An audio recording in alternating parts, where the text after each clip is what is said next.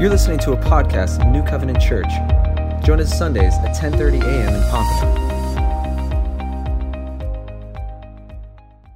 Amen. All right. Good morning, New Covenant. It's good to see you. Good to be with you. I'm Adam. I'm the pastor here at the church. If you don't know me, it's good to be together.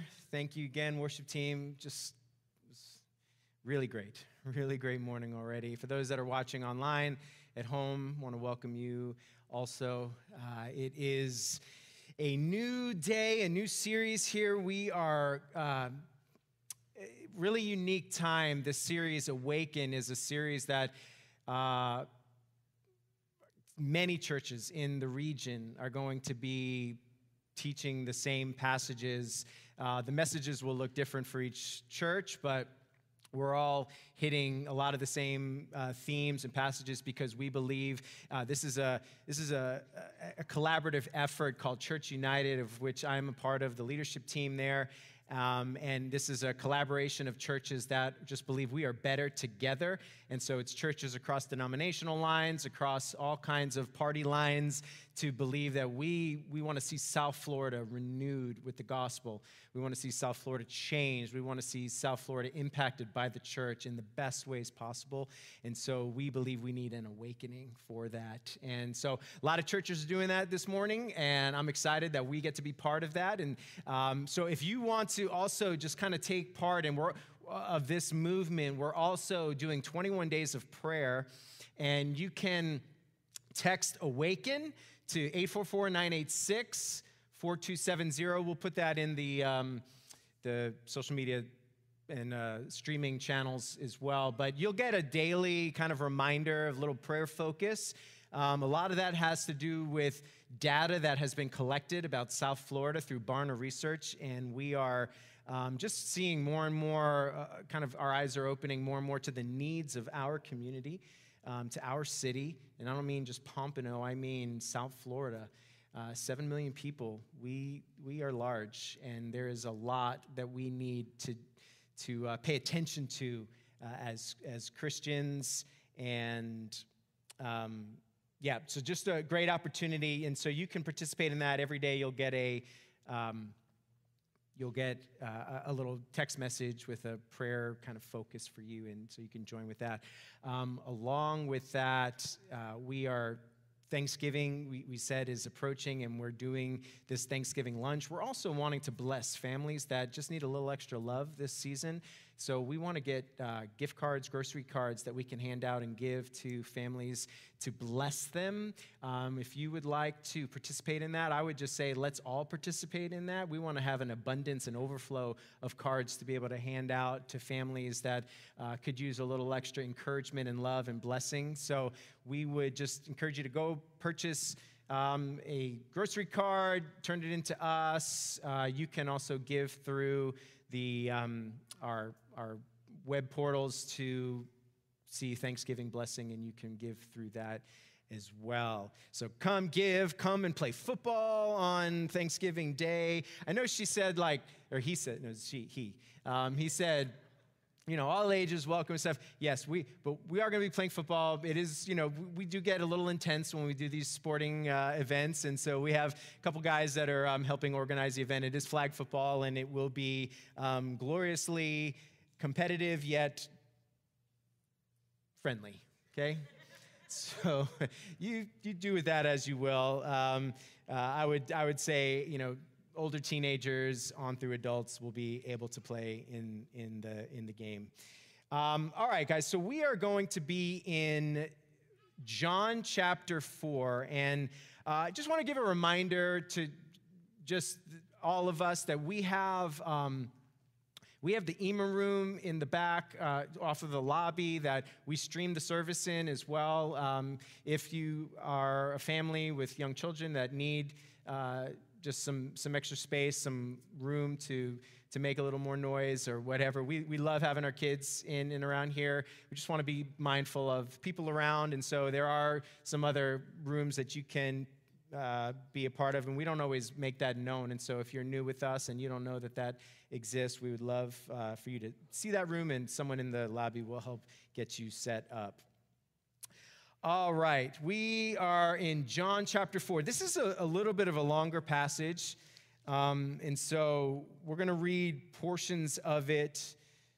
And if I'm going to read, I just have to quit fighting.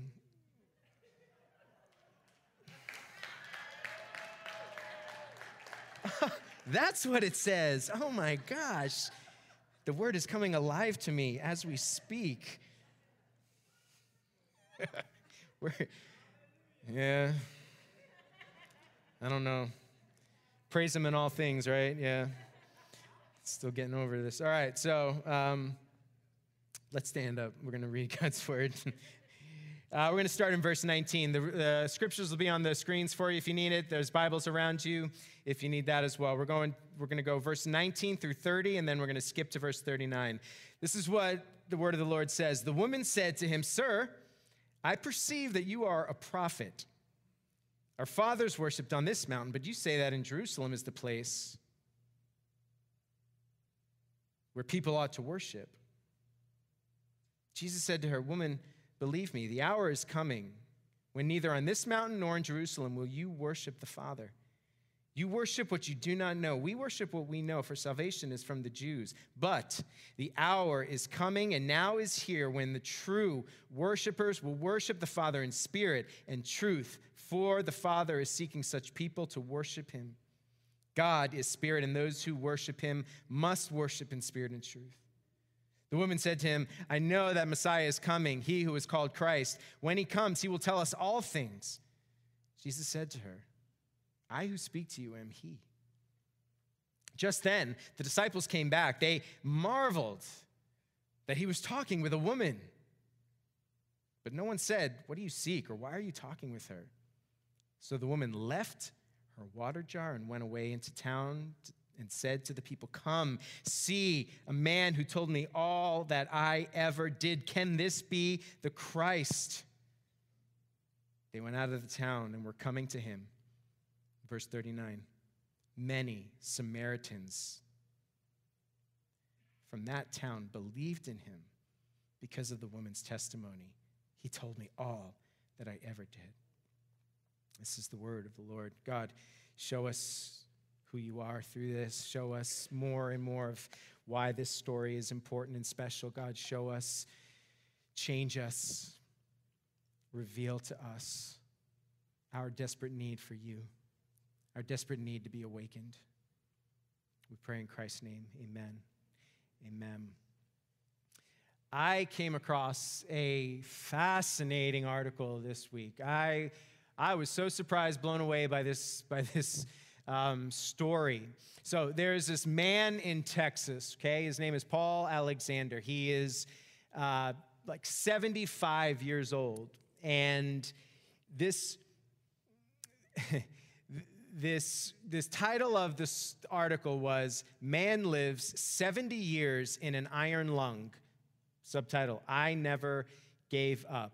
Paul Alexander, this man in Texas, he contracted polio when he was six years old in 1952. Within days, he couldn't speak, he couldn't swallow, he couldn't move. And as the days and weeks went on, some of those functions returned to him, but ultimately he was paralyzed from the neck down, and the only way he was able to survive was through a device known as yeah, an iron lung. And some of us have no idea what that is. Some of you maybe lived through that period of maybe some of you saw the polio epidemic and saw this uh, the hospital wards filled with devices instruments medical equipment like this this was an iron lung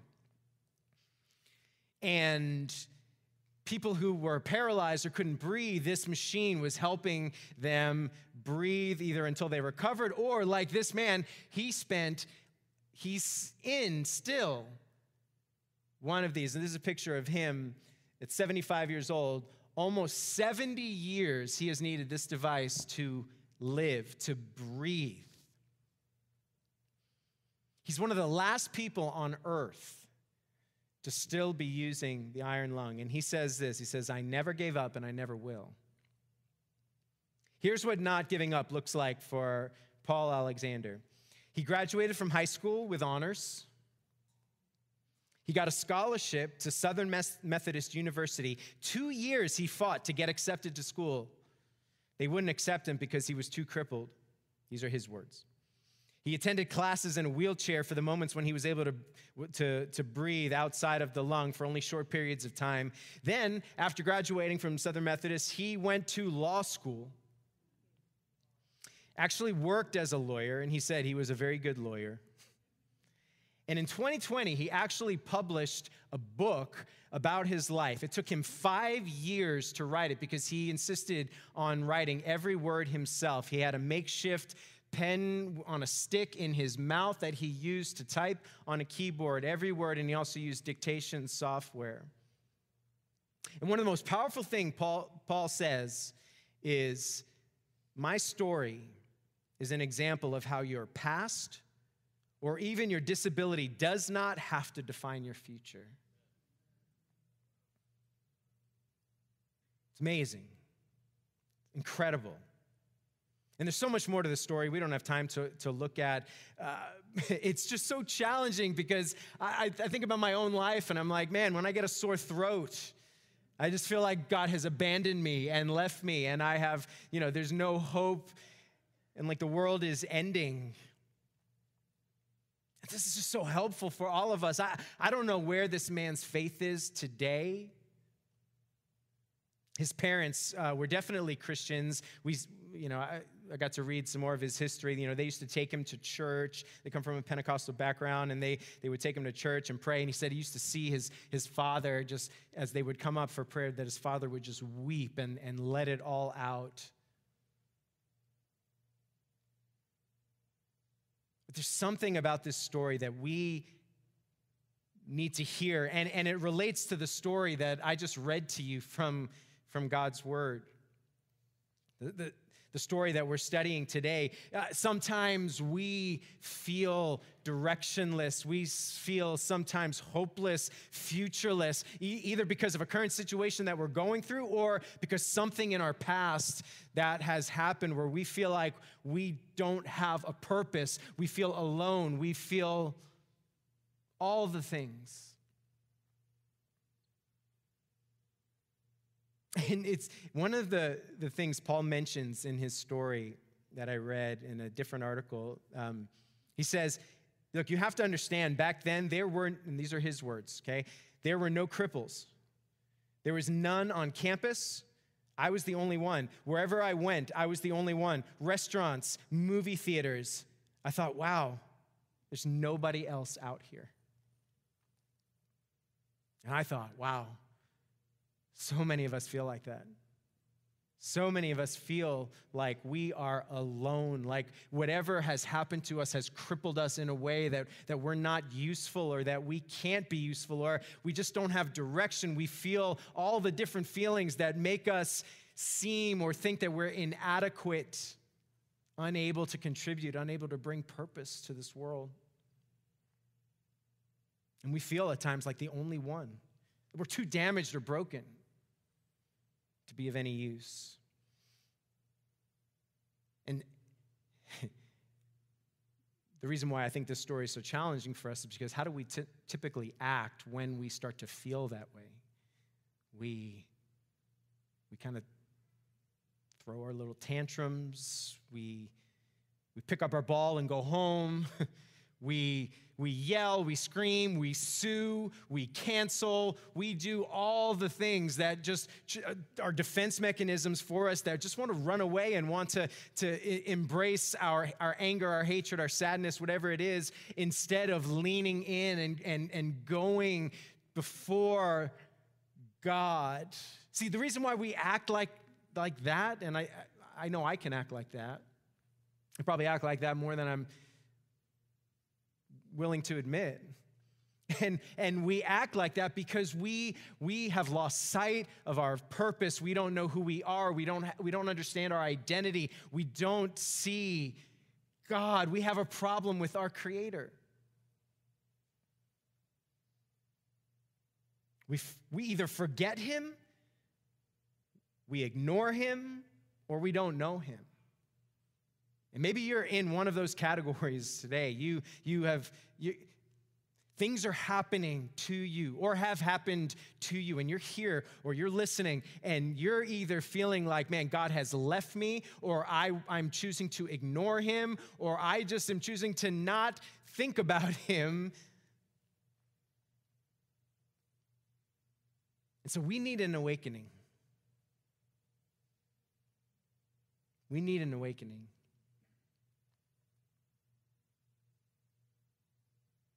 Often our priorities are just so off, so wrong, so out of place. We need help. Look, our lives are full of alarms. I don't know about you, but this morning when my alarm went off, I was like, man, why do I feel so good? I feel awake. I feel alive. I'm looking at my watch. I'm like, is it really 6:15? And I'm, what's going on? I was like, oh, daylight savings. I can't, I don't know if it ended or started today. I, I, don't know. But the clock changed and I got an extra hour. So I felt good. Everybody felt, I, I feel like everybody walking in today was just at a little more pep in their step. People were here a little earlier. I was like, all right, man, this is it. Dreading, you know, the spring when we go back and we just were like crawling into church. Our lives are full of alarms and reminders. I mean, technology makes it so that we, we never forget anything. But look, we, we need these kinds of spiritual alarms to wake us up and to stay awake. And we need to be awakened, not just to like what's going on around us, but awakened to our purpose, how God has made us, what He's calling us to. And that's where this story teaches us so much. And, and I wish we could spend weeks on this story because it is so full and rich, but we can't. We have to like kind of fly through this. But this, this woman that, that we read about here, she's not named. Only thing we know about her is that she is from Samaria. She's a Samaritan. She needed an awakening. She needed to see her purpose. She needed to see her hope, her future. And this is the kind of awakening that only happens with God, with an encounter, through an encounter with God, and that's what she had. And so we're going to just learn a few things from this passage that I hope will, will help us to see what an awakened purpose does to us.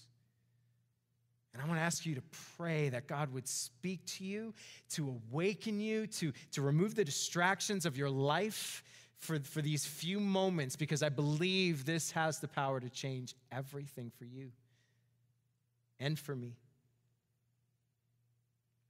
The first thing that we see about an awakened purpose is that it begins with new birth.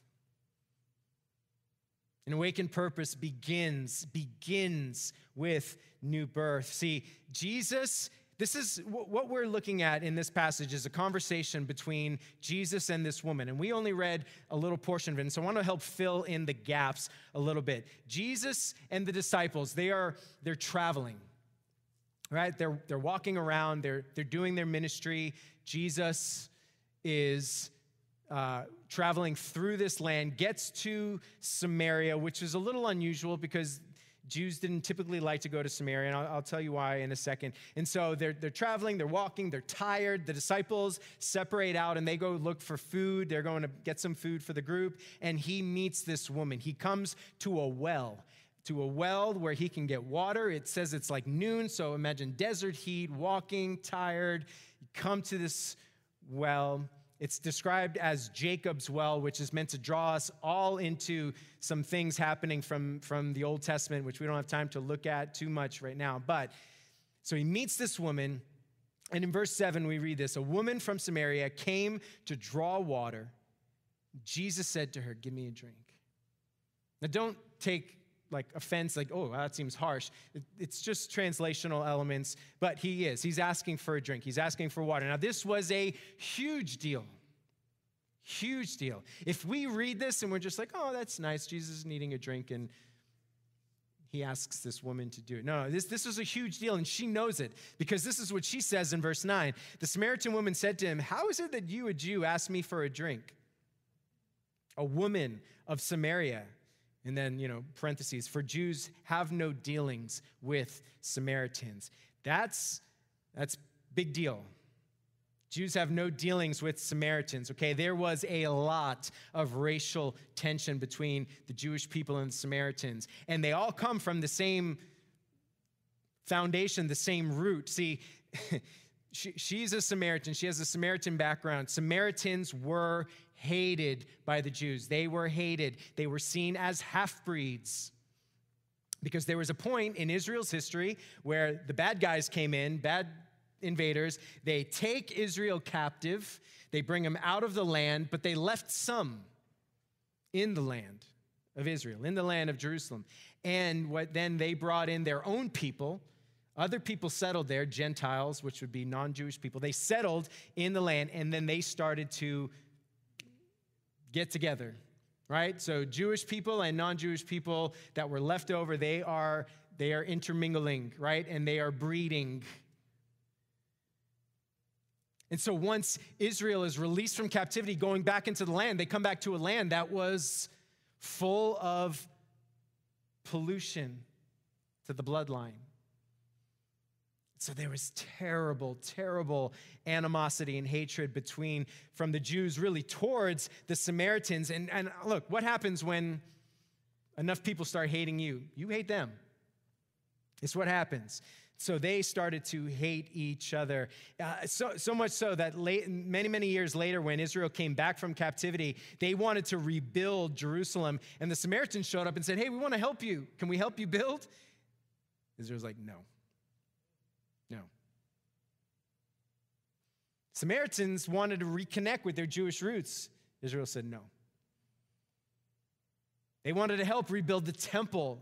Israel said no. So Samaritans became the enemy and actually started then working against Israel, trying to stop them from rebuilding their temple, and then the Samaritans went to their land and started building their own temple. And so this sets up a lot of what happened. See, Samaritans had their mountain that they worshiped on, the Jews had their mountain that they worshiped on. They had their own worship traditions, each one had their own worship traditions. And so Jesus and this woman are having this conversation about worship.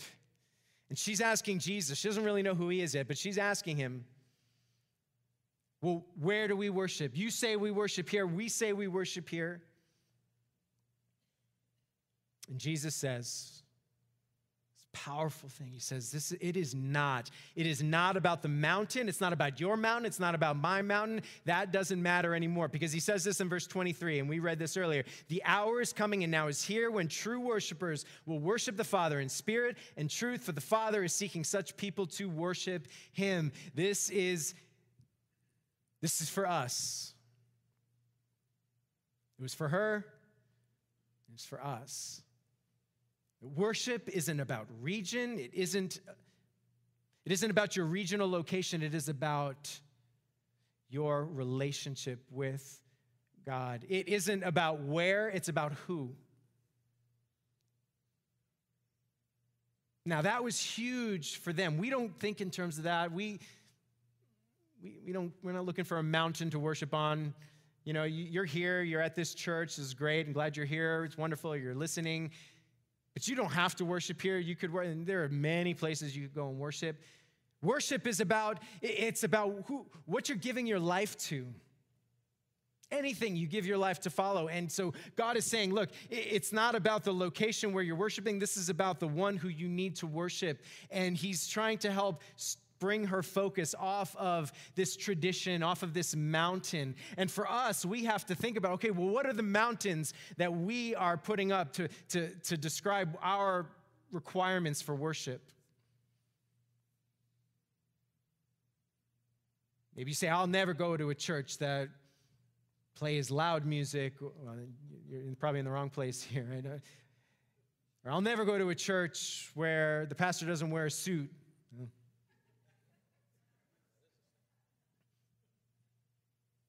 I'll never go to a church or I'll only go to a church, or I'll only worship if this, this, this, this happens. And God is just calling us to a, a, a, different mindset, a different thought process. And He's calling us to worship in this, this, this phrase in spirit and in truth that God is looking for worshipers who will worship God in spirit and in truth. And the reality is that we need to be renewed from the inside out. There is a new birth that takes place. Jesus is the object of our worship. He needs to be. She didn't realize she was talking to the mountain. he is the mountain that, that, that she is to worship on, that we are to worship on. He is the temple.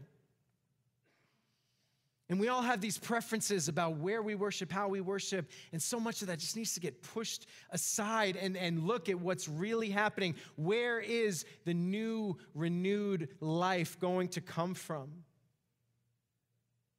Jesus is to be worshiped not on a mountain, but in spirit and in truth. God is spirit, and his spirit needs to, to live inside of us, and we need to be renewed in that spirit we need the living water that he, that he talks about with this woman. We need new birth. See, before Jesus talks with this woman, right in chapter 3 of John, he talks with this religious leader. His name is Nicodemus. And it's fascinating. John puts these two near each other. Nicodemus was well educated, all the credentials in the world, a leader, a religious leader. And he comes to Jesus and says, I don't, I don't understand what you're doing. And Jesus says to him in chapter 3, verse 3, says, Truly, truly, I say to you, unless one is born again, he cannot see the kingdom of God. He tells this to this religious leader, and then he meets this woman, uncredentialed, in all respects nothing to society at this well, and they're having the same conversation.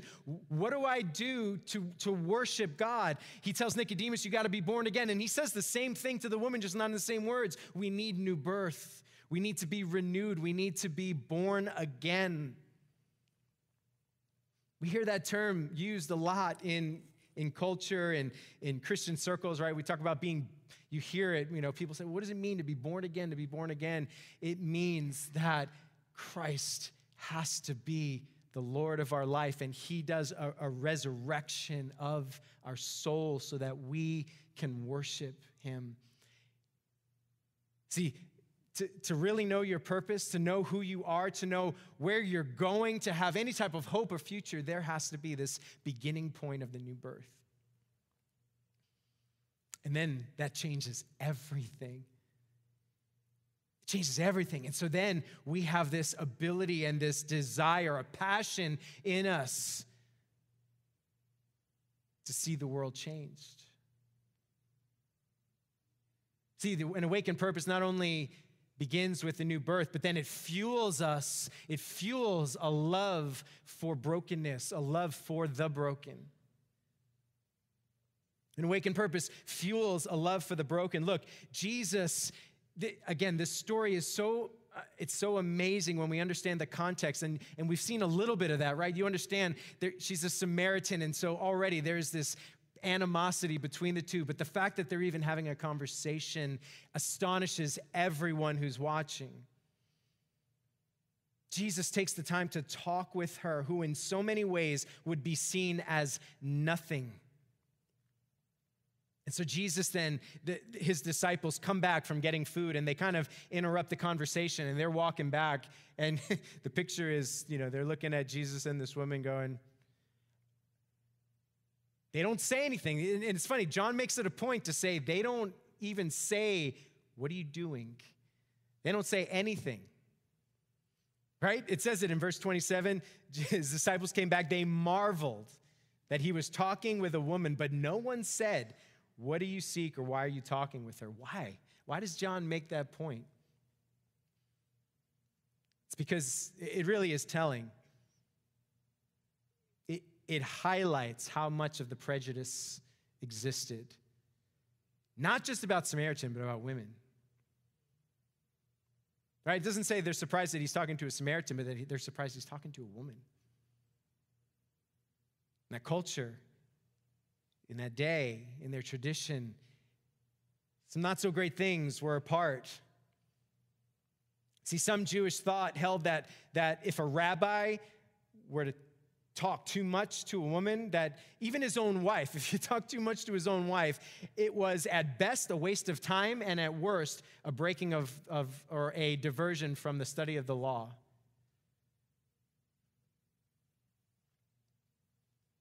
And some rabbis went so far as to suggest that to provide their daughters with a knowledge of the Torah, of the law, was as inappropriate as to teach them prostitution. The, the, the, seeds of problems were deep in that culture. You have to, we, we read the Bible and we just, sometimes we just gloss over the fact, like, you know, th- these passages that say, and they picked up stones ready to kill him. And do we ever sit and go, what did he do? It's like healing on the Sabbath. They're ready to kill him. Eventually, they do kill him. Why? Because he did stuff like this. He connected with the most broken of society when all the, the religious and the, the highly educated and all the ones that were supposed to know better didn't know better. And he had the strongest words for them. And he had the, the strongest rebuke for them and the strongest patience and love towards those who in society would have been the most vulnerable, the most broken. So you add to the fact that this is a woman who is a Samaritan and the disciples, the fact that they're surprised and marveled isn't surprising to us. And then you, you look at how he deals with her, and we didn't get to, to read this part. In verse 16, Jesus said to her, He's having this conversation about worship, and he says, Go call your husband and come here. She says, I don't have a husband, which was the truth, but stretch of the truth because, and this is where Jesus shows his cards and he says, Look, I know, I know you don't have a husband. You've had five husbands, and the person that you're living with now is not your husband. and this takes her back, right? Because that's when we pick up in verse 19 and she says, Sir, I, I perceive you're a prophet. she's, she's just, everything about this encounter is throwing her off her game. This is Jesus. This is Jesus' heart for the broken. He doesn't shame her. He doesn't call her a liar. He doesn't, he doesn't call her all the names that maybe we would like to call her. Uh, he, he doesn't cancel her. He doesn't, he doesn't disavow her. He doesn't leave her. He pursues her. He sees her brokenness and he loves her. If you go through the list, she's She's had five husbands already, which means they either died or divorced her. Even then, having more than two or three husbands was seen as a problem in that culture. She's living in a sexually immoral relationship with a, with a sixth man. She's a Samaritan and she's a woman. This is a list of brokenness. And Jesus runs pursues relationship with her. Look, she would have had no voice in her culture. She would have had no status. She would have had no future because we learned, it doesn't say she had any kids. Like, she is lost. She is broken. And Jesus breaks all the rules, comes to her, offers her not just water, but living water, offers her an identity, offers her hope, offers her freedom, offers her a future.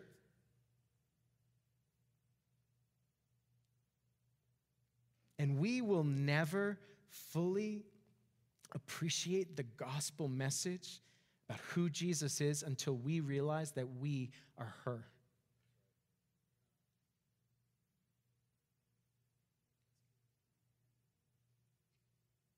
We are her. And Jesus met us, came to us. We sang about it today. Your goodness is running after, running after. See, it's not dependent on the circumstances of our life that we see the goodness of God chasing us. It's not about the fact that whether we, we, we are under stress or in seasons of blessing. It is the fact that God has chosen in our foolishness, weakness, in our running away from Him, He pursues us, captures us, loves us, saves us. See, we thought we just needed water, and He comes and He gives us living water that is eternal. He gives us what we really need. That's what He did with her. He loved us, the broken, the weak, the marginalized, and He made us whole. And that should change everything in us. It should wake us up and it should provoke us to think about how we treat other people, how we live with other people, how we view brokenness.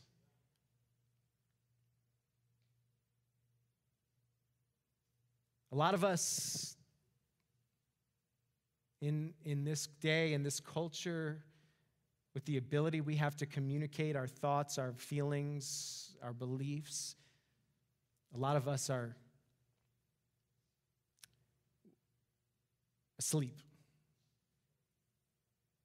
We're not awakened to, to the purpose God has for us because if we were, we would be thinking differently. We would be speaking differently. We would be pursuing change differently. We would be thinking more about Jesus and this encounter with the woman at the well, whose story in all ways should have made him push her aside, and yet he, he, he offers her the very thing that she needed most. And so she goes and she tells everyone. She goes back to her town.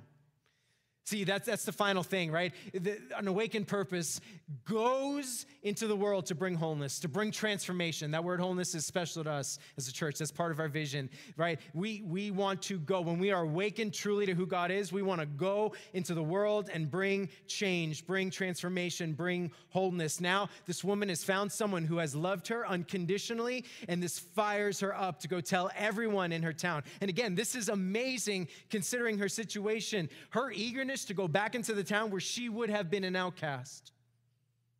She would have had no voice with her sixth man and, and her position in society.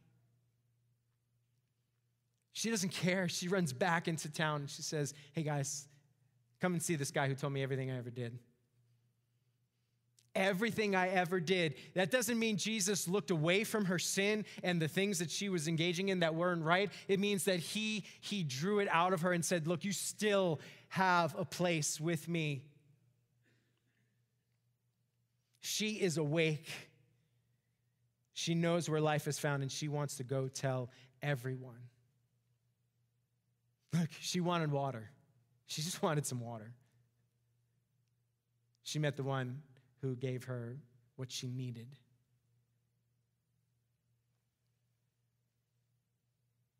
She left her water jar. That's what it says. It's subtle. It says she left her water jar, ran back into town.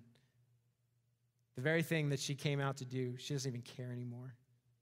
Her eyes were focused on this person, this one, this new life that was being offered to her. Church, I would encourage you want Jesus more than you want anything else. Pursue Jesus more than you pursue anything else. It's the only way that you are going to be effective in, in the life that you're living, in your job, in your family, but it's also going to be the way that you will be effective in changing this world and bringing life and hope. Doesn't matter that, that this woman was an outcast, that she, that she had a history, that she's unqualified. Jesus qualified her, and that's what he does for us. He gave her a new life, a new hope, a new purpose. He gave her a voice. He gave her a voice. She had no voice, and he gives her a voice. She didn't have any qualifications that made her credible no college degree, no evangelism experience. Uh, she didn't have a million followers or 10,000 followers. She didn't have any followers. She met Jesus, and she was changed. And so she spoke. And what happens? They come. What it says many Samaritans. that a Jewish rabbi would draw this many Samaritans, it's unthinkable. This should get us emotional. This should get us thinking. This should get our, our spirits fired up. That many Samaritans from that town believed in him because of this voiceless woman's voice. He has given you a voice, He's given you purpose, He's given you a life, a hope, a future. Do you know Him? Have you met Him at the well? I'm going to ask the team to come on up. Maybe you're listening and you feel absolutely incapable of putting this into practice. You feel unworthy. Maybe you see yourself in this story and, and you identify with the woman and you just say, I, I, I have done too much, too much baggage, too much brokenness to be of any use. And you can't find a way out. Maybe you feel like our our guy Paul at the beginning in the iron lung, how he felt early in the day, where he said, I'm the only cripple out there. I never see anyone, no one else is like me. God wants you to know that you are not alone. You are not alone. And if you feel unable, if you feel unworthy, go to the one at the well. Go to the one who knows everything that you ever did and still calls you his son or his daughter. Go to the one who experienced all the shame of sin and brokenness so that you wouldn't have to experience any of it. Go to the one who drank the bitter water of death so that you could drink the eternal water of life. He knows your pain, He knows your brokenness, He knows your sin, and He loved you enough to take all of it, all of it onto Himself so that you would have hope and you would have purpose. My friends, we need to be awakened to our purpose that God has given us. Let's stop retreating into the shadows. Let's stop retreating from the discomfort of community life, of people who think differently, and, and, and we were treating into these realms where we're only with people who think like us, who sound like us, who speak like us, who smell like us, who, who, who have come from the same background as us. We need to stop and we need to engage in a world that is complex, that is full of nuance, that is full of brokenness, and we need to come and bring the wholeness of Jesus Christ, to bring that water that He can only give. Look at what he says. He says, Whoever drinks of the water I will give, and he will never be thirsty again. The water that I will give him will become in him a spring of water welling up to eternal life. That is the good news. Are you thirsty? Have you met Jesus? Do you want to drink of the water where you would never drink, have to, have to be thirsty again? Run to Jesus. If you have been a Christian in your in your years and you feel like, yeah, this is for someone else. No, this is for us.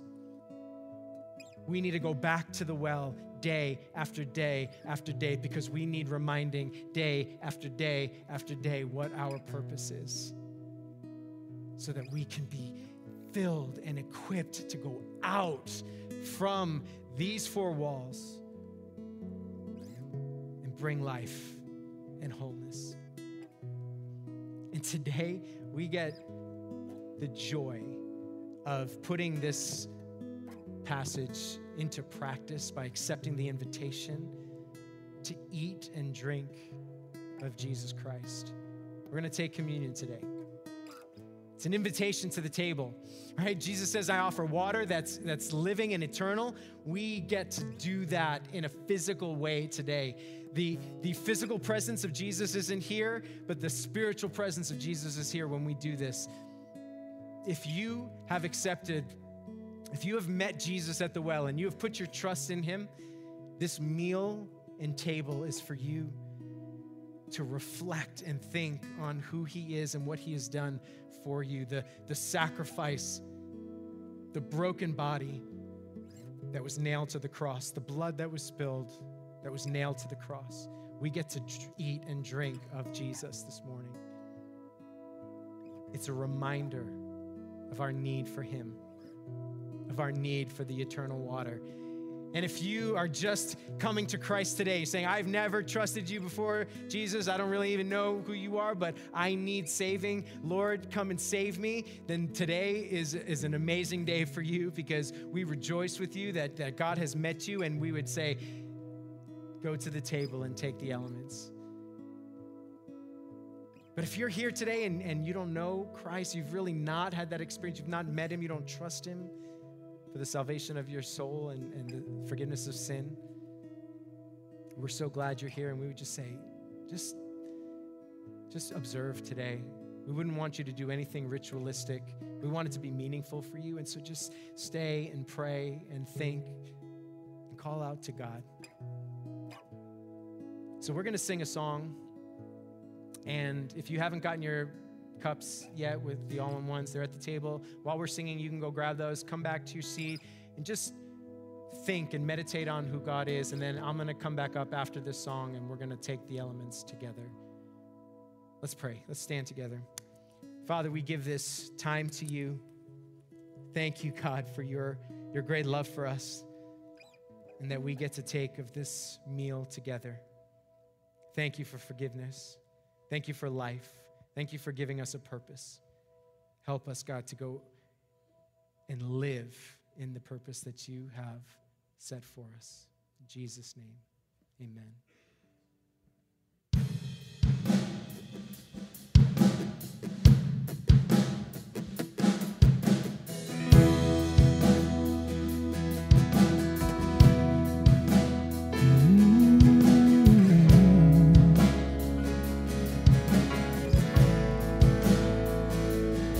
We're about to sing the prayer that Jesus taught us to pray, the Our Father. Pray that we would submit to God as we pray it, as we sing it.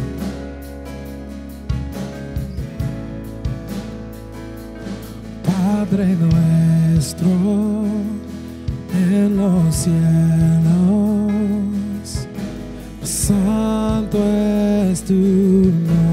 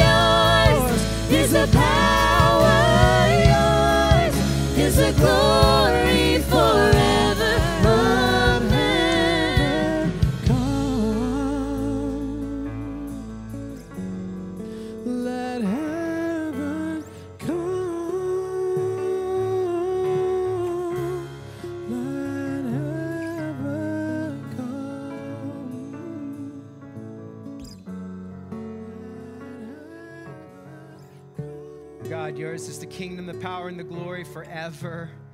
This is what we need to be awakened to, God. Our lives are so focused in at times on ourselves, on what's happening, the loss, the pain, even the good and the blessings.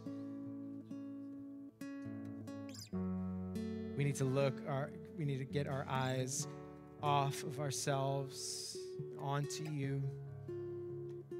And there is no better way to do that than to be reminded through the Lord's Supper of your sacrifice for us. Change us, God, through this time. In Jesus' name, amen. Go ahead and take your wafer out.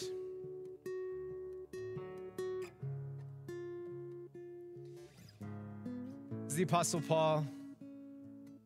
He writes as, as he is thinking and teaching us on what the Lord's Supper is and how to do it. He says, For I received from the Lord what I also delivered to you that the Lord Jesus, on the night when he was betrayed, he took bread. When he had given thanks, he broke it and said, This is my body, which is for you. Do this in remembrance of me.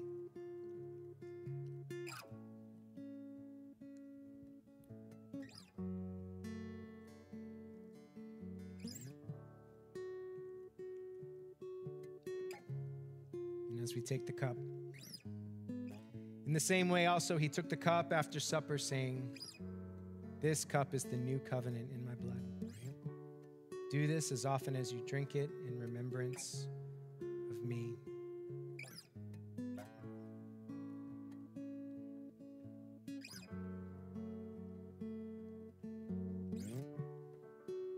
Paul goes on to say, For as often as you eat this bread and drink the cup, you proclaim the Lord's death until he comes.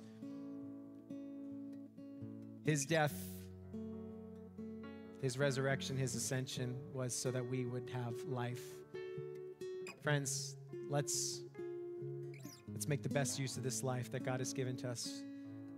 Let's live with purpose, keeping him at the center, him at the focus so that we could bring his transforming wholeness to the world around us. Get excited for that. Get a vision for that.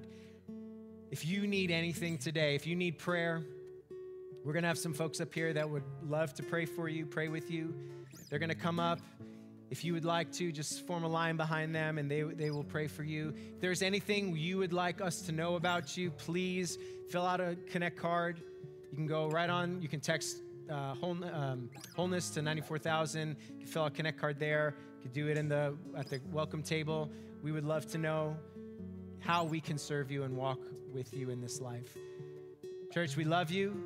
Have a great rest of your Lord's Day. Visit the Thanksgiving table in the back to, to sign up to serve, and we'll see you next week. Blessings.